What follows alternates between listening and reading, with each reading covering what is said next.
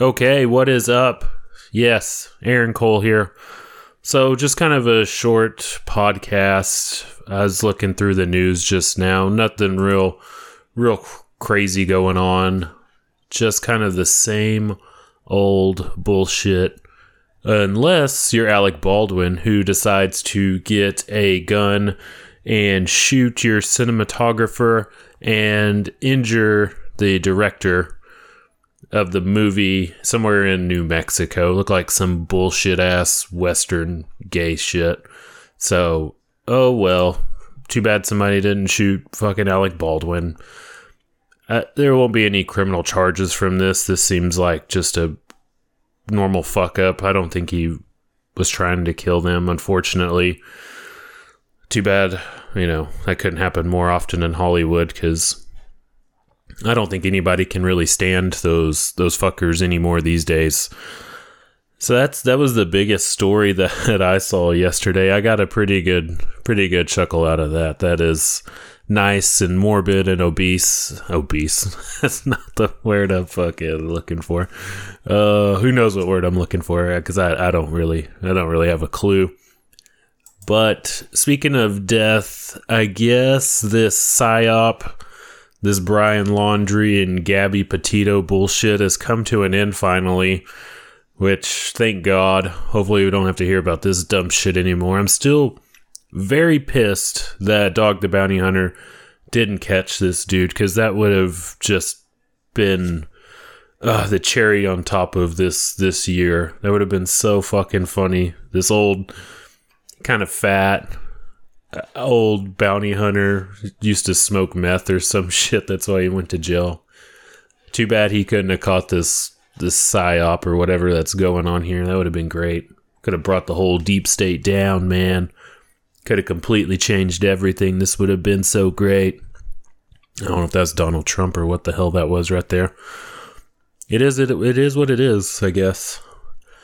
I don't know how this story really sticks with me, though, because he was just dead in a swamp somewhere. Did he fucking... Oh, God. I guess you really can't care about this shit, because we know it's all fake. Of course, Gabby Petito was, like, in some Sandy Hook commercial or some shit like this. Something to do with that, which is very suspect. And then she supposedly dies by some white bald dude. They'll probably call him like a neo-Nazi or some bullshit like that. And I guess kind of the last big story is Donald Trump and his bullshit ass social media site. That seems about as shady as Parler and Gab and shit like that. I'm pretty sure all of these things are just there to track you and collect data on you and everything like that. I need to sit down and, when I'm on vacation, not next week but the week after, and kind of come up with a formula or a flow chart of this theory that I have with Donald Trump and all of the shit that's going on in the world right now and how he kind of helped get us there. Not the main part of it. I don't think he's the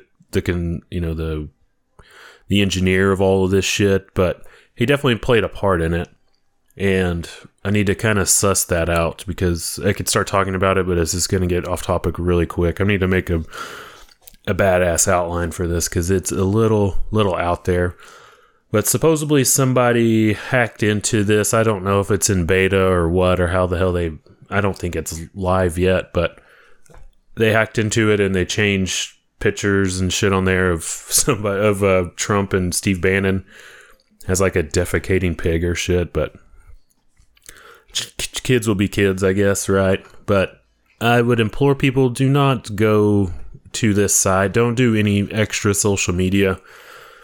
It's pretty pointless at this moment. That's just going to be an echo chamber, and it'll probably track you, and you'll probably have FBI agents show up to your door asking you who Patriot Front is, or seeing if you're a 3%er or some shit, or if you're at J6. So just stay away from the crazy politics and shit like this. It's not worth getting wrapped up in.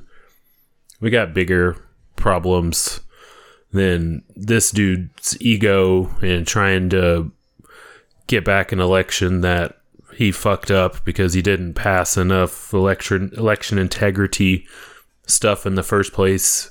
You can't sit around and bitch at the end of 4 years when you had 4 years to fix the fucking problem.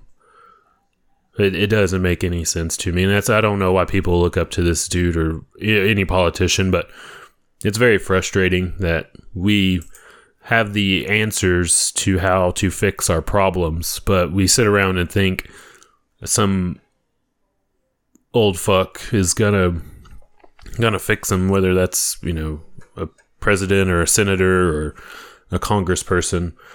Nobody's gonna fix your problem. Fix your own fucking problems, people. I don't sit here and just hope that, you know, my TV turns on or the computer or the microphone work. Like, you check all of that shit, right? Like, that's be a big person. Fix your own fucking problems. Okay. What else? Do I have anything else? Shit.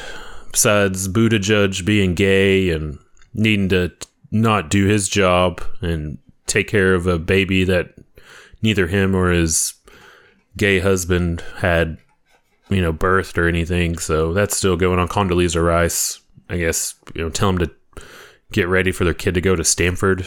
Like, oh God, it is all stupid. It's a stupid world. It's clown world. Get used to it. Love it. Stay away from Alec Baldwin. He will fucking shoot you with the blank, and it can kill you. I think that's it, guys. I think that's all I got today. All right. Remember to go ahead and get prepared. If anything crazy should happen, you won't be standing there with your dick in your hand. All right, everybody. I am out. Stay frosty, bitches.